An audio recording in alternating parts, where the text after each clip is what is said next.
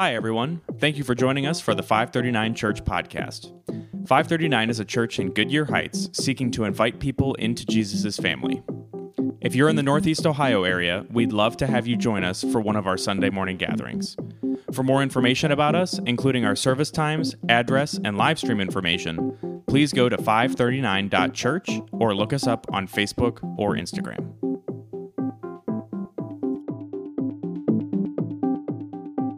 If you guys have a Bible, would you find it and turn to Luke chapter 10? Is where we're going to be this morning. Luke chapter 10. Uh, if you don't have a Bible, uh, there should be one in front of you, page 816. If you're new to this whole thing and you don't have one, that's a gift that you can have. If you don't have one, just take it. Uh, we won't tackle you for stealing. That is our gift to you. Uh, if you don't have any of that stuff and this is new for you, it'll be on the Sky Bible, as we say, on the wall. Uh, we are in this series, You're Not Alone, and really what we're covering is this idea of anxiety and depression and really this mental health mess that we find ourselves in.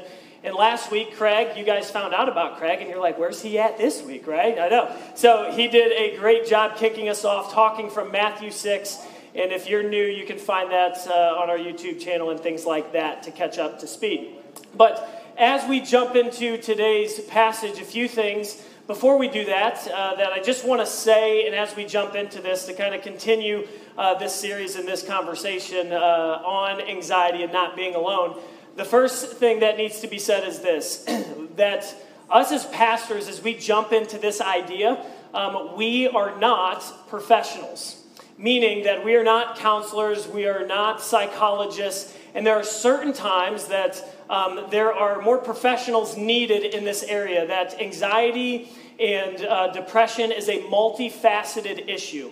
And uh, we come at it as pastors, obviously, from a spiritual issue from the Bible. And we are uh, in no way saying that you shouldn't uh, seek out counseling and things like that. That there are times when that is very much needed. And so we want to say that. We talked about this past week at our small group, and it was just apparent that we need to address that. But coming at it from a spiritual perspective, as this series kind of unfolds uh, today, we're going to talk about distraction. And next week, we're going to talk about relational anxiety and then how it is very spiritual and the spiritual anxiety that we take on, and then some circumstances and things like that. But um, to answer the question of why, why would we take five weeks and kind of tune everything out and address this issue of anxiety? Why would we?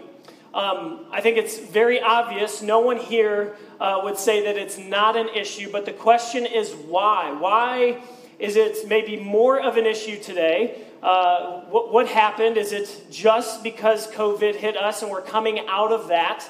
Is it just because our political climate is a disaster and there's so much anxiety about that? Is it just because of phones or is it just because of screens? Is it what, what really is the case and why why is it more prevalent today, maybe than it was back then? Or are we deceived in thinking that our generation uh, struggles more with this than previous generations? Are we really the only ones uh, that have dealt with stress and anxiety and things of that nature? Those are things we're trying to cover in this series. And really, you're not alone. And the reason we've titled it that is for three reasons. Number one, God is very near. The Bible says he is near to the brokenhearted. Even if you don't want God to be near, for those who don't even want God to be close, the Bible says when you're brokenhearted, he's near to you. That God is very near. If you feel alone, that's a lie that the devil would love for you to believe. Number, number two, you're not alone, meaning you have a family that is available to you. One of the things the enemy continues to lie and kind of preach over you in the sermon you'll hear over and over again in your own mind and heart is that you're the only one. That no one else struggles with sin like you do, no one else feels the way you do, and if you told anyone that they would gasp and make fun of you and think you're dumb and all that type of stuff. That God is near and there's a family that is with you. And the, the third reason is we as a people need to get better at helping other people. And I'm going to come at some of you in a few weeks, and I won't tell you which week, but there are some of you, you add anxiety to others. You talk to them and they just get more anxious, and really, uh, there's some things that need to be said for those of you that pile on anxiety and you don't even realize you do it. So, we will talk to you in a few weeks. But um, in this idea, before we jump into uh, Luke chapter 10, I want to answer three questions. Three questions. The first one is this What is anxiety? What is it? Because it's hard to define. Even if I were to ask you to give me a definition, some of you couldn't do that. Is anxiety, how, how, do you gauge it? How do you know it's bad? How do you know it's gone? I think for a lot of you, you'd be able to say, I can't define what it is, but I can tell you when I have it. And I can tell you when I don't. Anxiety, in its simplest form, is just an emotion. It's an emotion, it's a feeling, it's something that you can't really control. You don't wake up this morning thinking, okay, anxiety, come on. You don't you don't do that, but it just kind of hits you. And when it hits you, you don't know what to do with it.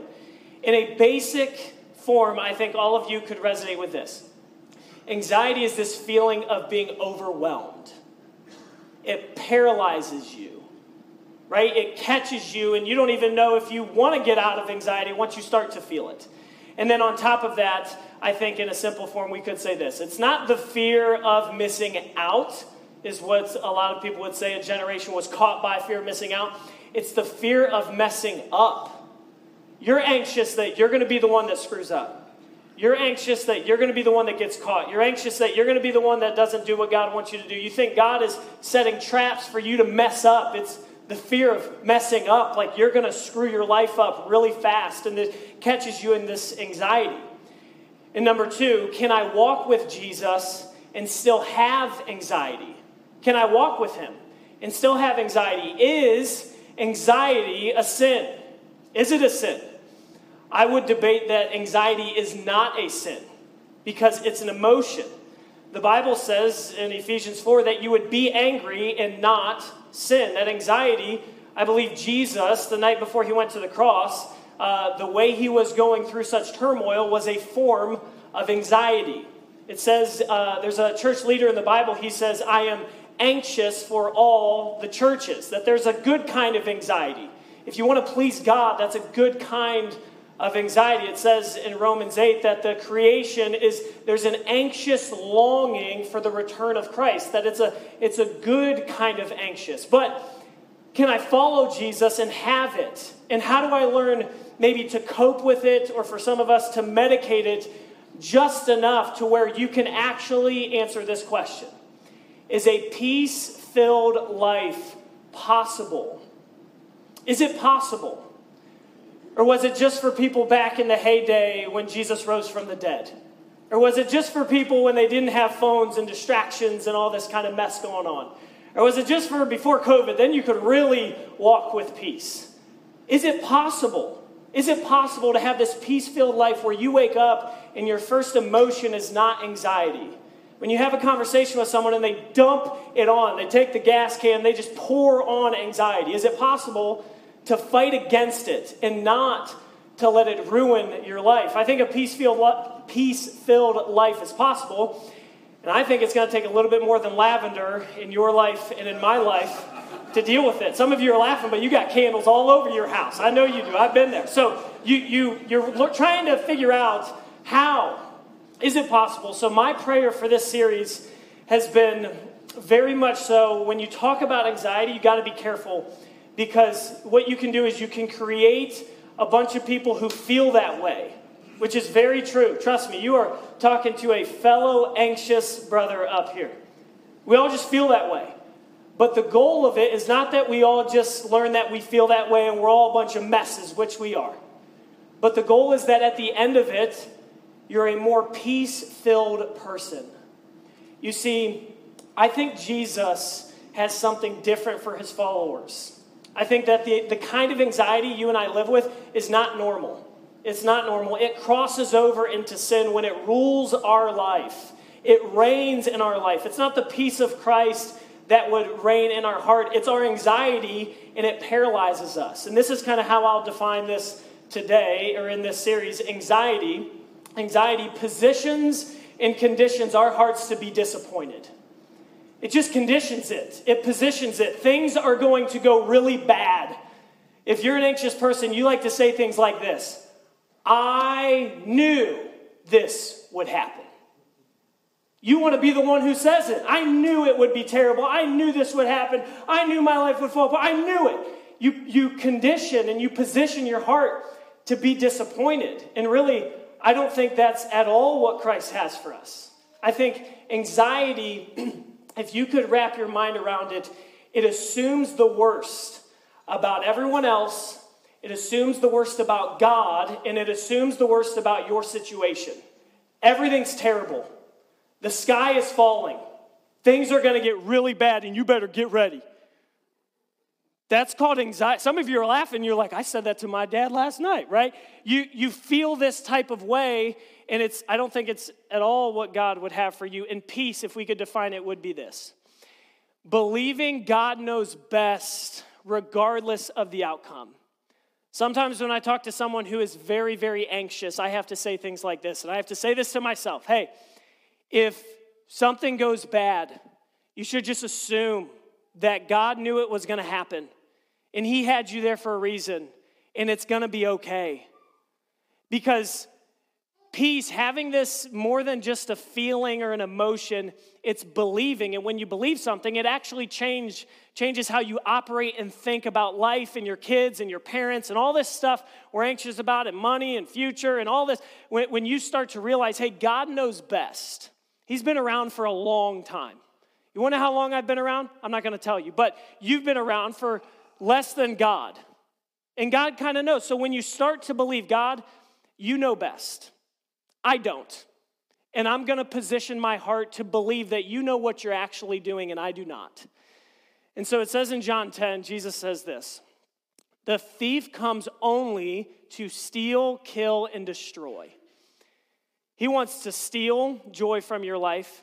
He wants to kill and he wants to destroy everything good that God has for you. It's an active pursuit he's doing.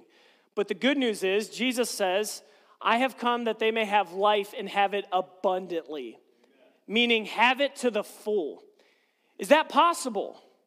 Some of us, you, you may believe it and you might not, and you might think, well, that's for other folks and that's for other people. You're in a season where you're just so overwhelmed, so packed, so full, so stressed. You don't even know how, what, what would an abundant life even look like? Well, hopefully, hopefully, not just today, but over the next couple of weeks, you can start to see, hey, I've been giving anxiety, I receive anxiety, and I know nothing of this peace that God has for us. So we're going to jump into Luke chapter 10 this morning. And really, what we do here, if you're new uh, to here or the Bible, what we say is we try to get under the book. Meaning, we just place that sucker right over our heads and we just say, hey, if I'm thinking something different, uh, I'm probably wrong. We just kind of take the Bible and says what it is and we try to live by it.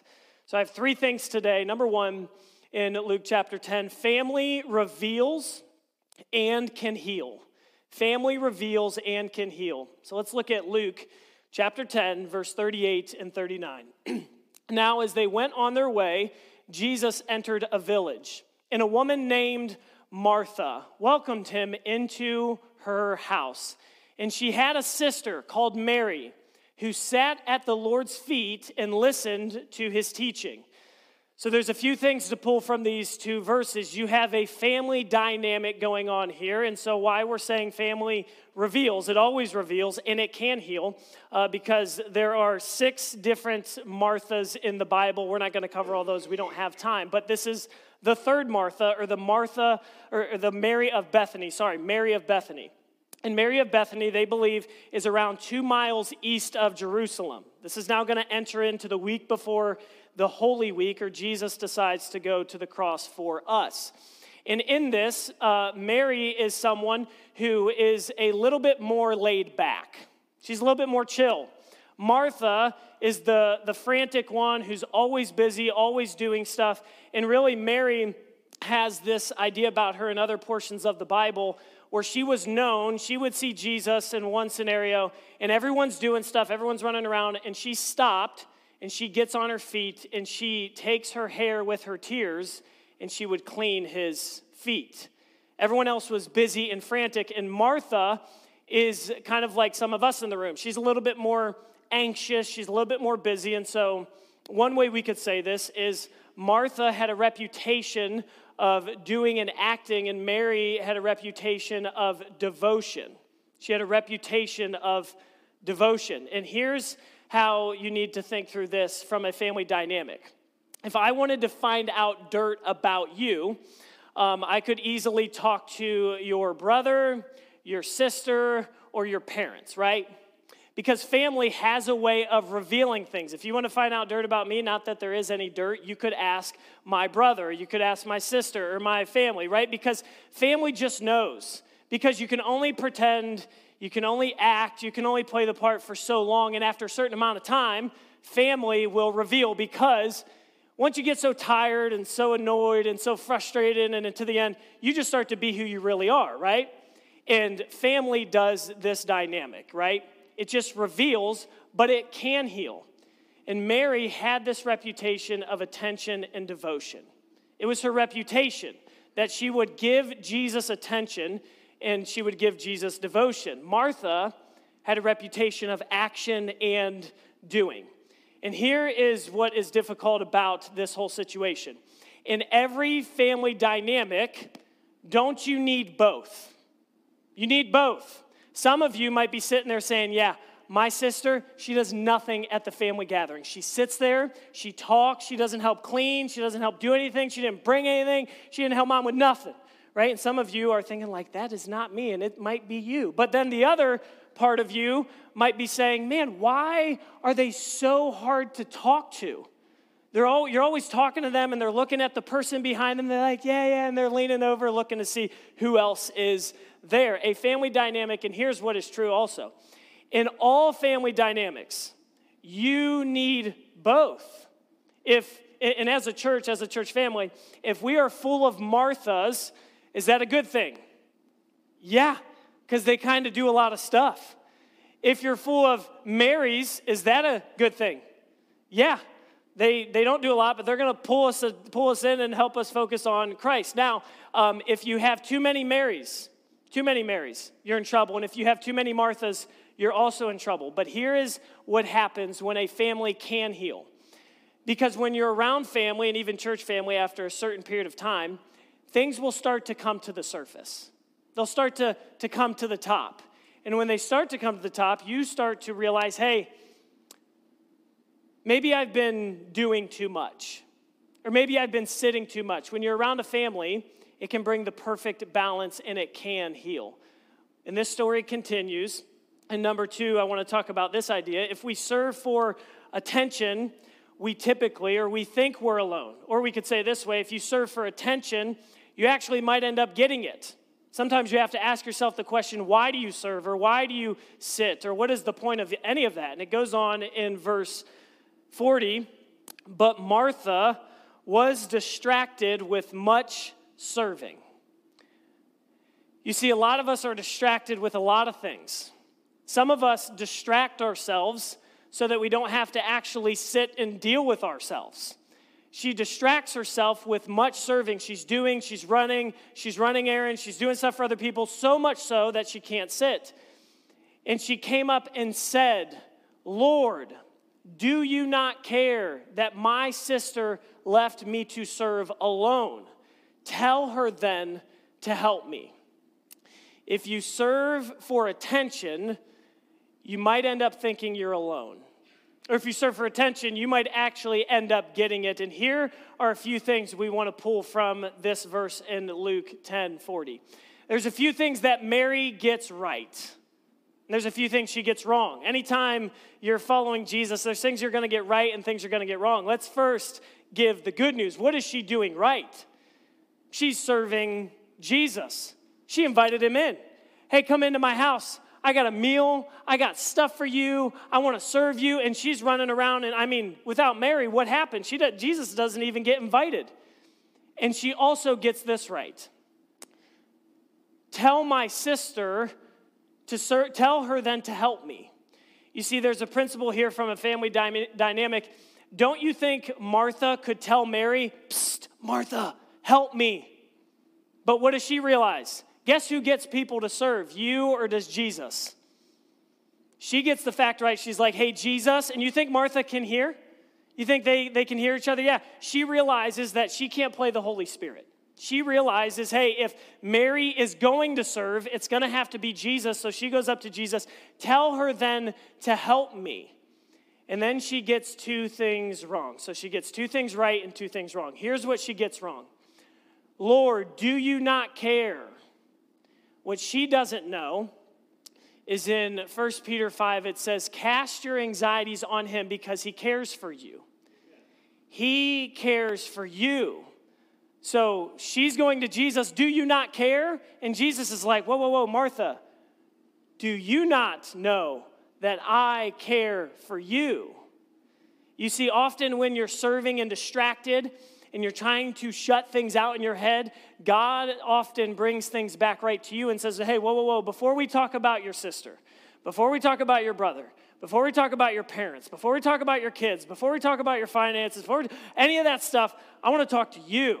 And do you not know that I care for you? What Martha doesn't know is one monkey doesn't stop the show. So about four of you knew that, right? So she thinks She's the one actually doing everything. And here's also what she gets wrong. But let's not be too hard on Martha, but we have to because of the passage.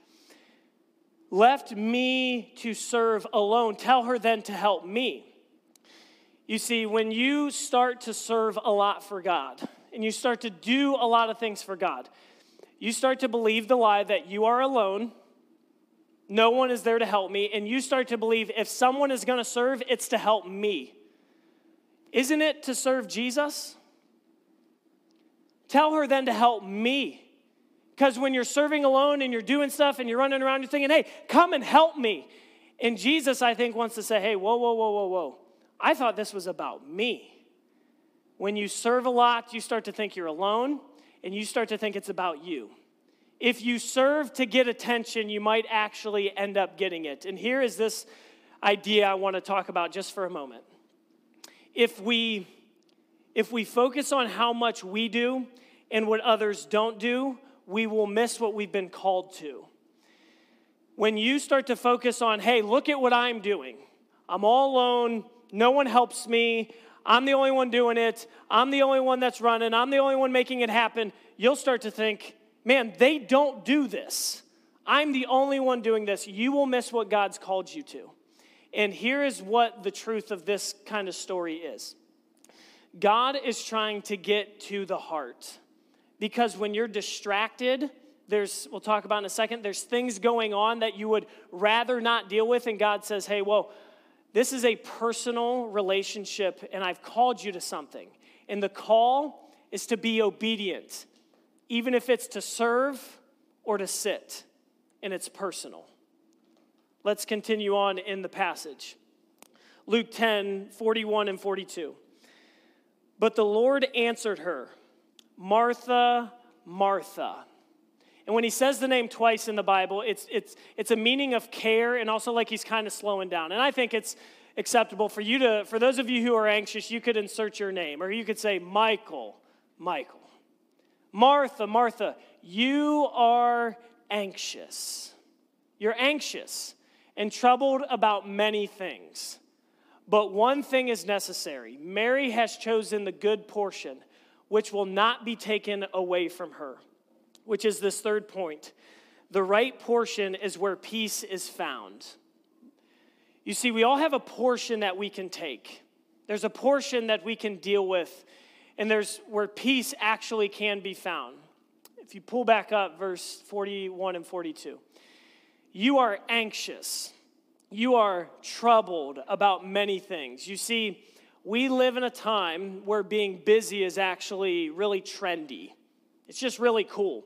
I mean, when's the last time you talked to someone and they didn't say, slammed? Can't even, I mean, can't even do this, right? You talk to people, it's just because there's a few reasons that that happens. I think primarily because it's cool. Um, you want to, it's a part of projecting importance right? I mean, try to talk to someone, not after this sermon, but another day, when they would say, Man, honestly, a ton of free time on my hands. I, I just, I don't know what to do with my life. That's not happened in our time. We're busy, we're slammed. There's many things, many things we're anxious about. Many things because we want to project importance and we also want to feel important. And when the busy you are, you're kind of like Martha, you kind of feel important. You're doing things for Jesus. Amen? Right? Got one in the back. Here's how this plays out many things.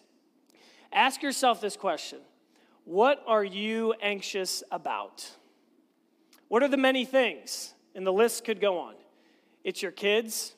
I mean, no one's had to raise kids like we're to have to raise kids, right, in this generation. I mean, it's worse than it's ever been, maybe. I don't know.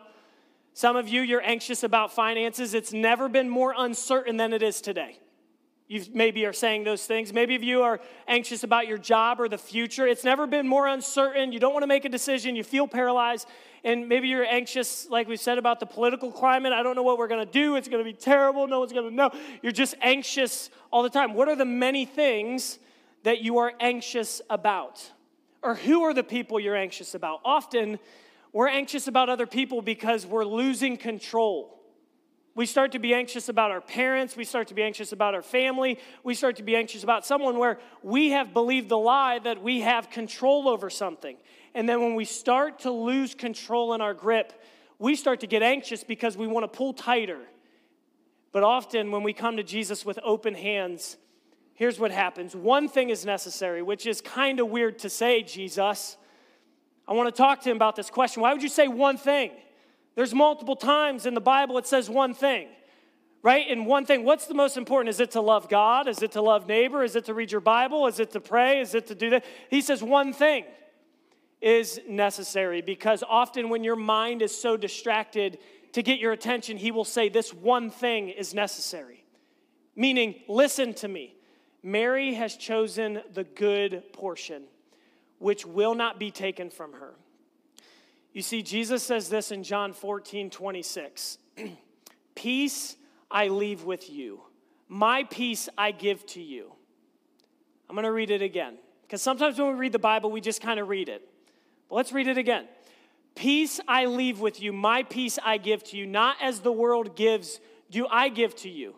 Let not your hearts be troubled, nor let them be afraid, because fear, control, anxiety all kind of take a bath in the same tub and they all just make their bed. And here's what he says not as the world gives, meaning there will be false lies and dichotomies and perceptions that people will say, if you want to feel better, do this. If you want to get rid of anxiety, just do this, or download this app, or adapt this habit, or do this. And Jesus says, hey, there's a peace that I have that no one else has.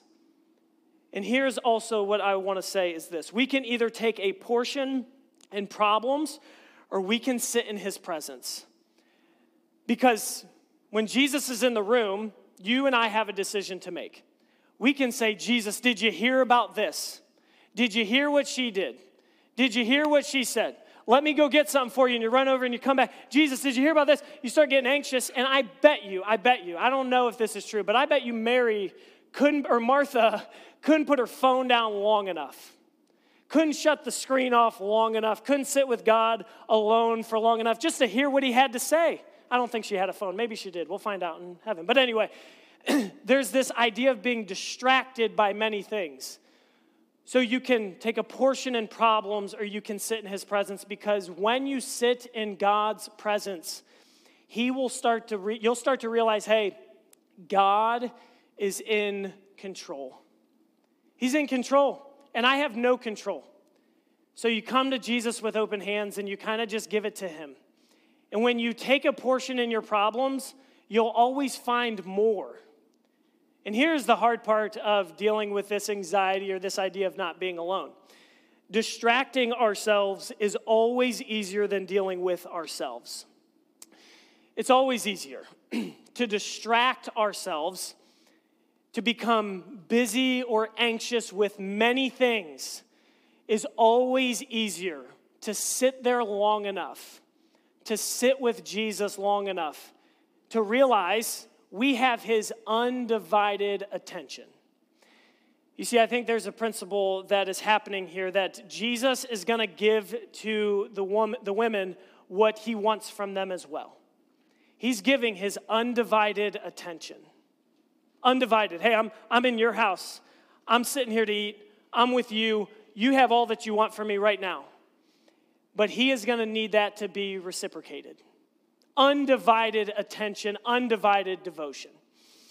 when I was probably five, six, seven, I don't know the exact age, um, what we would do is we would lie, right? Shocker. We would lie and we would fake sick on days very specifically. And when we would fake sick, you know, wake up, I don't feel good, right? And you're so sick. And then by 10 o'clock, like, honestly, I feel fine. And we would do this game to where when we were younger, what we would do is we'd fake sick and then we'd go over to our family business and then we'd be there with the family. And then we did it on specific days that we knew dad was going to an auction or a sale because we wanted to do this. This is what we'd do. We'd lie. We'd fake sick and then we'd go, we'd clock in, act like we were working, and then we'd go sit in the truck and hang out for eight hours. And here's what would happen when we would do that, you would realize later on, and looking back, you still realize you get more done when you sit with dad than when you do things for dad. Why do you get more done? Because you get to sit. Because you get to sit and realize, hey, this isn't about accomplishing, this isn't about approval. This isn't the more I do, the more I get done, the fastest I go, the more people like me, the more I, my perception and project. It's not about any of that. It's about sitting. It's about sitting and eliminating distractions. You see, and this is a few people asked me about this chair, and I didn't know how else to illustrate this. But we'll kind of wrap up with this idea. Now I got to turn back because you're to my back. But here's how this plays out a lot of us think that we would have more peace if we were more active, that we'd have more peace if we showed God we really loved Him, that we would have more peace if we could get more stuff done and we could wake up at a certain time and we could get everything done. You see, if you talk to a counselor today or if you uh, talk to any psychologist, what they're going to say, people with the most anxiety, the first antidote they give is this you need to reestablish daily habits, daily routines, which I think is helpful and I think is good. But as followers of Christ, you want to know what our daily habit is? You want to know what our daily routine is? It's just sitting with dad. It's just sitting with Him. It's just sitting right here and saying, hey, I am so anxious. I'm so stressed. I don't know what I'm going to do. I don't know how to find peace anymore. I don't think I can get through this. I'm so overwhelmed. I don't know where to go. I'm just exhausted. I haven't had joy. I haven't had any of that. I don't know where to go anymore. I feel like it's not hitting home. It's out there, it's not here. God, would you help me? And the longer you sit here, it says this in Psalm 16 11. You make known to me the path of life. You will fill me with joy in your presence. It's in his presence, not in our problems, not in what we can muster up, not in what we can accomplish, not in what we can do. It's coming to God and saying, Hey, I need help. And here's what Jesus does because he is so good He doesn't come to add weight, to make it harder for you to do more, to be better, to shape up, to get your life together. He doesn't do that. What he says is this Come to me, all who are weary and heavy laden, all who are anxious, all who are tired, all who are burdened, all who don't have the answers, all who feel like a mess. Come to me and you will find rest for your souls. Where is that in 2022? rest, real legitimate peace from God. And he says this My yoke is easy, my burden is light, meaning this. My teaching is not do, be, more, better. It's believe and rest. That you would come to me and you will find strength and healing for your souls. You're not alone. And to believe the lie that you are alone is not from God. Let me pray for us. Heavenly Father, we thank you for this morning. God, we thank you for Luke chapter 10 and the reminder that it gives us, Lord, that we are distracted about many things. God, for some of us, we haven't felt peace that you give in years. God, we're so anxious and Lord, I believe you've called us to something more. Lord, I ask that you would give us a peace that surpasses all understanding. God, in the midst of turmoil and things in our lives and so much uncertainty, you don't promise to give us certainty. You promise to give us peace in the midst of uncertainty. And God, for some of us, we just need to sit at your feet. We need to hear from you. It's not necessarily a song we need to hear again, a sermon we need to hear again. It's we need to we need more of you, God. So Lord, I ask that you would minister to us. Lord, I pray that you would help us to find strength in you, that we wouldn't take portion in our problems, but we would have the good portion in Jesus. We pray this in your name. Amen. Just for you guys to know, you can stand as we're going to sing a few more songs together. Go ahead and stand with us. And up here, just like last week, as Craig said, this is open. Uh, if you need prayer, if you need help, no pressure. Don't be anxious about those around you. But if you just want to come and sit and pray, and we'll be here to pray with you as we sing these last few songs together.